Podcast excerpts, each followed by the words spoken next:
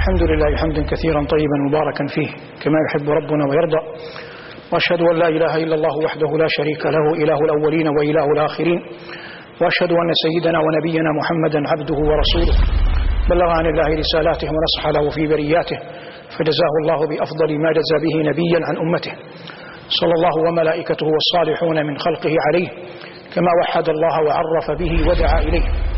وبعد فهذا لقاؤنا في دروسنا في هذا الجامع المبارك جامع القاضي.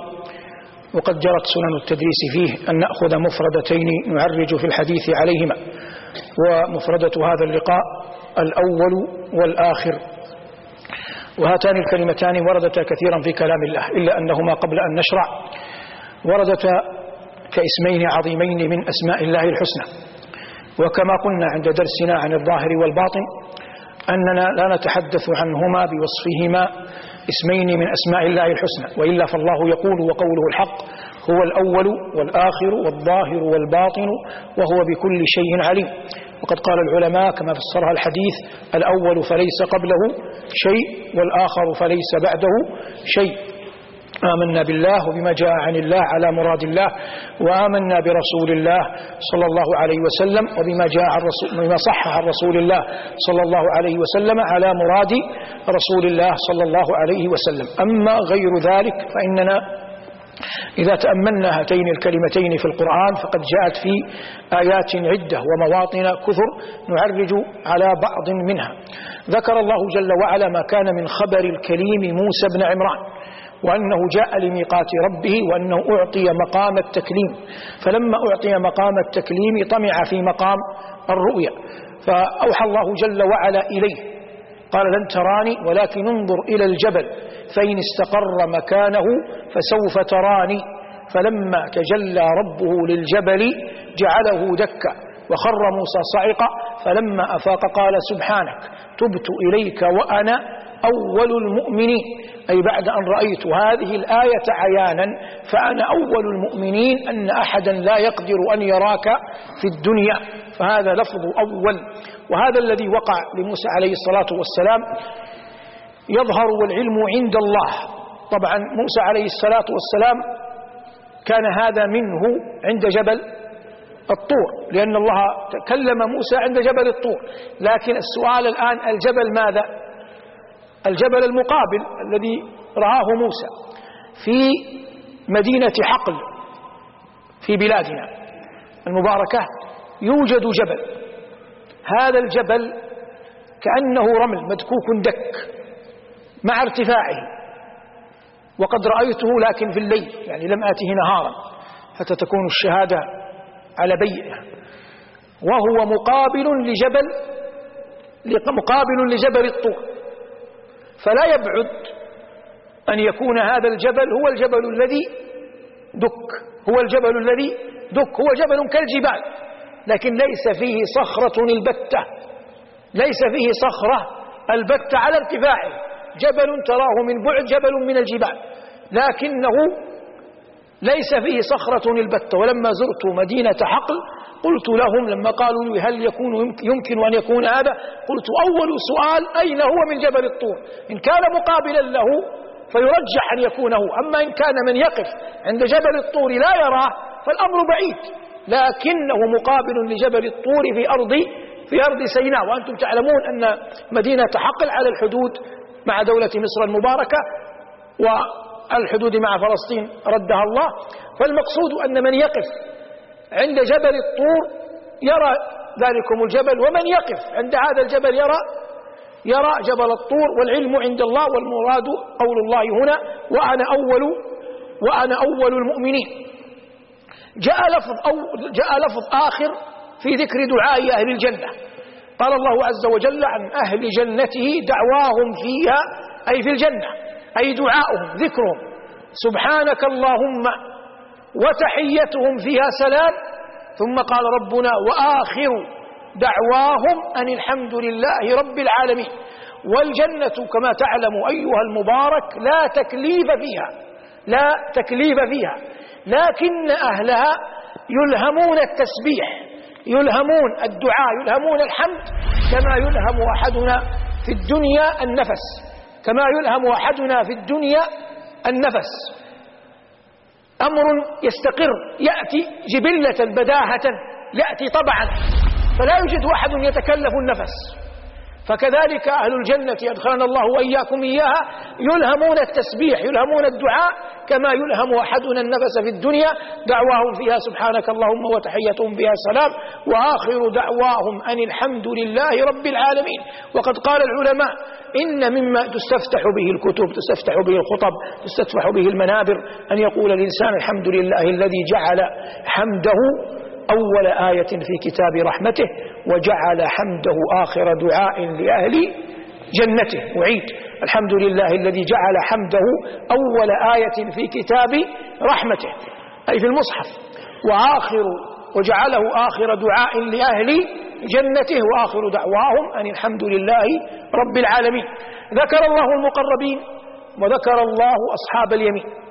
فلما ذكر المقربين قال ثلة من الأولين وقليل من الآخرين ولما ذكر أصحاب اليمين قال ثلة من الأولين وثلة من الآخرين. يبقى السؤال هل المراد الأمم كلها أو المراد أمة محمد صلى الله عليه وسلم؟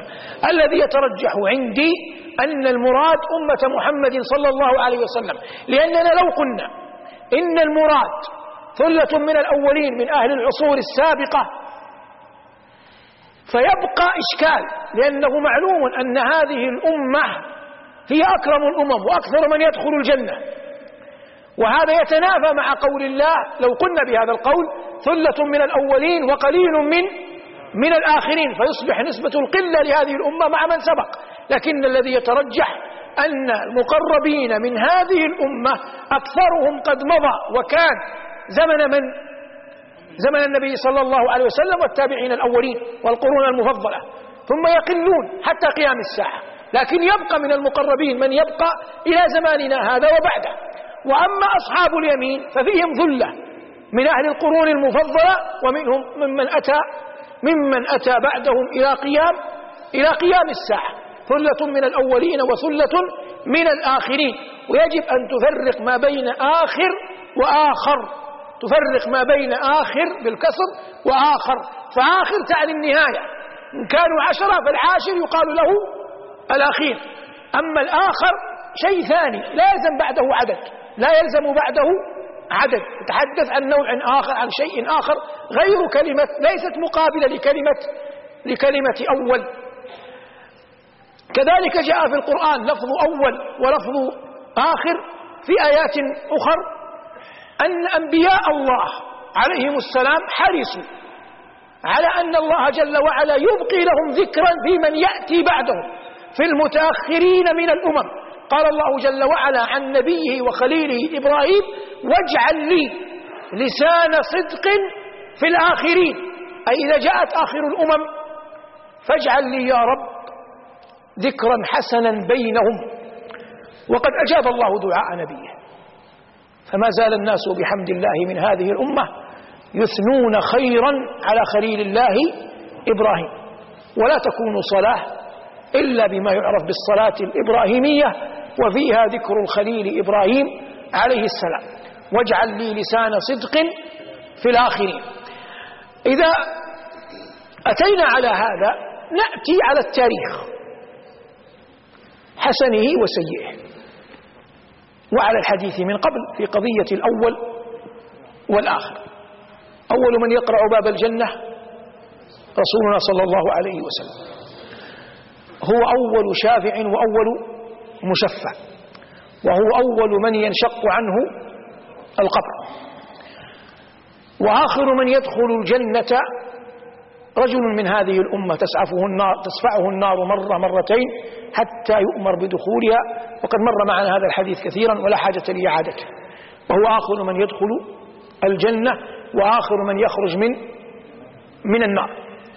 الصديق رضي الله تعالى عنه وأرضاه أول أول الخلفاء أول الخلفاء. فلما ولي عمر استكثروا أن يقولوا يطول الكلم. لأن أبا بكر كانوا يقولون له يا خليفة رسول الله. فلما ولي الفاروق رضي الله عنه طال عليهم أن يقولوا يا خليفة خليفة رسول الله ولن ينتهوا بالذي جاء بعده. فجاء يقال عمرو بن العاص ويقال غيره. جاء من الحروب من الشام من العراق. فأخذ يسأل أين أمير المؤمنين؟ أين أمير المؤمنين؟ قال هكذا جبلة. فرضي الناس بها واطمأنوا إليها واستحسنوها فأصبح عمر يدعى أمير المؤمنين فهو أول من كن أو لقب بأمير المؤمنين. اسم عبد الملك قالوا إن أول من تسمى باسم عبد الملك في الإسلام عبد الملك بن مروان المؤسس الثاني لدولة بني بني العباس. علي بن دولة بني أمية. علي بن أبي طالب أول هاشمي تلده هاشمية. أول هاشمي تلده هاشمية. يعني معروف أن علي بن معروف أن عليا من بني هاشم. لكن النبي صلى الله عليه وسلم مثلا من بني هاشم. لكن أمه من بني من بني زهرة. آمنة بنت وهب من بني زهرة. يلتقي نسبه مع النبي صلى الله عليه وسلم في بعض في جد له قبيل بعد قصي. فهما كلاهما من قريش. لكن عليا أمه من بني هاشم فهو أول هاشمي تلده هاشمية. كما أن الأمين الخليفة العباسي المعروف هو أول هاشمي بعد علي تلده تلده هاشمية. لأن أمه زبيدة وأبوه هارون الرشيد وكلاهما من آل البيت. والمراد أنا أتكلم عن عن الأوائل. مروان بن محمد خليفة أموي وهو آخر من ولي من بني من بني أمية. آخر من ولي من بني أمية. يقابله في بني العباس أول من ولي أبو العباس. أبو العباس السفاح. هذا الأمر التاريخي يعينك على كثير من الأمور. إذا الإنسان إذا كان علمه قدر الإمكان علما شاملا يكون أقرب إلى أن يفقه عن الله عن الله كلامه عن رسول الله صلى الله عليه وسلم حديثه. لكننا الأفضل أن نعود إلى القرآن والسنة ولا نستطرد في قضايا المؤرخين فربما هذا يقسو منه القلب من غير أن أن نشره مر معنا أن أول الرسل نوح أن أول الرسل نوح وأن الله يقول إنا أوحينا إليك كما أوحينا إلى نوح والنبيين من من بعده. وقلنا هذا فيه دلالة على أن نوحا أول أول الرسل صلوات الله وسلامه عليه. هذه الأوائل والأواخر ألف فيها أظن أبو هلال العسكري كتابا. لكن الله سمى اليوم الذي فيه البعث والنشور باليوم باليوم الآخر. لأنه لا يوم من جنسه بعده. وجعل الإيمان باليوم الآخر ركنا من أركان الإيمان. ليس البر أن تولوا وجوهكم قبل المشرق والمغرب ولكن البر من آمن بالله واليوم الآخر. وجبريل يقول للنبي صلى الله عليه وسلم أخبرني عن الإيمان. قال أن تؤمن بالله وملائكته وكتبه ورسله وبالقدر وباليوم الآخر وبالقدر خيره وشره. وما من نبي بعث إلا ودع أمته إلى أن يؤمنوا بالله واليوم الآخر. وقد قال العلماء إن جماع دعوة الأنبياء في ثلاث. اجتمعت عليها كلمة النبيين جميعا الإيمان بالله والإيمان بالرسول والإيمان باليوم واليوم الإيمان بالله باليوم الآخر. واليوم الآخر قلنا إنه يوم لا يوم من جنسه بعده يحشر الناس حفاة عراة غرلا بهما بين يدي ربهم. فيمكثون ما شاء الله لهم أن يمكثوا. فيأتون آدم ثم نوحا ثم إبراهيم ثم موسى ثم عيسى يسألونهم أن يشفعوا لهم في في الموقف. أن يأتي الله جل وعلا لفصل القضاء فتنتهي الشفاعة إلى رسولنا صلى الله عليه وسلم فيشفع فيشفع. وهذا هو المقام المحمود الذي أتاه الله جل وعلا إياه. ثم بعد ذلك يكون فصل القضاء وتطاير الصحف ونشر الكتب. كما أخبر الله جل وعلا في كتابه ولا بد أن ينصرف أهل الموقف يومئذ إلى دارين لا ثالث لهما فريق في الجنة وفريق وفريق في السعير. يرى كل عبد في ذلكم اليوم ما تقدم من عمله وما تأخر أوله وآخره. ووضع الكتاب وجيء بالنبيين والشهداء وقضي بينهم بالحق وهم لا يظلمون. ووفيت كل نفس ما عملت وهو أعلم بما بما يفعلون. كل النجاة تكمل إذا نجا العبد في ذلك اليوم. وكل الخسران يقع. إذا وقع الخسران من العبد في ذلك في ذلك اليوم. وذلك اليوم كضيض بالزحام. وتثبت القدمان فيه على قدر ثبوتها في الصلاة. فمن أحسن الوقوف بين يدي الله في الصلاة فقد وضع لنفسه موطنا وقدما يوم القيامة. ومن فرط فيها قلما إلا أن يشاء ربي أن تثبت قدمه أو يحسن وقوفه. وقد قلت لكم مرارا إن عمر بن الخطاب لما طعن وأخذ الناس يثنون عليه. لماذا يثنون عليه؟ لأنه في سياق الموت. يعني يعتبر كأنه, كأنه ميت. لا يخشى عليه من الفتنة. فلما أثنوا عليه قال لمن أثنى عليه؟ وهو ابن عباس. والله مع ما قلت. يعني من ثناءك علي لو أن لي ملء الأرض ذهبا لافتديت بها من هول المطلع يعني من هول الوقوف بين بين يدي الله. وقد قال عليه الصلاة والسلام لفاطمة ابنته أنا وأنت والحسن والحسين وأشار إلى علي وهذا الراقد لفي مكان واحد يوم القيامة. فيظهر أن الناس تختلف أماكنهم يختلف وقوفهم. يرى الرجل أباه يرى الرجل أمه فيفر عنهما خوفا من أن يكون. قد بخسهما حقهما في الدنيا فيطالبانه بالحق. ليس ذلكم اليوم دينار ولا درهم إلا الحسنات والسيئات. ولو تدبره العبد حقا لهاله الأمر. لكن المؤمل والمرجى في في رحمة الله وحسن الظن به تبارك اسمه وجل ثناؤه. ولا تحتقرن يا أخي شيئا من عملك أن يجعل الله جل وعلا فيه سبب نجاتك. وقد تأتيك اللفظة تريد أن تنزع من فيك فاحبسها إن غلب على ظنك أنه ربما تحول بينك وبين رحمة الله. ولا تأتيك الخطوة تغلبك تسوقك إلى معصية الله فربما يكون فيها هلاكك ولا تحجم أبدا عن موطن تعلم أن فيه رضوان الله.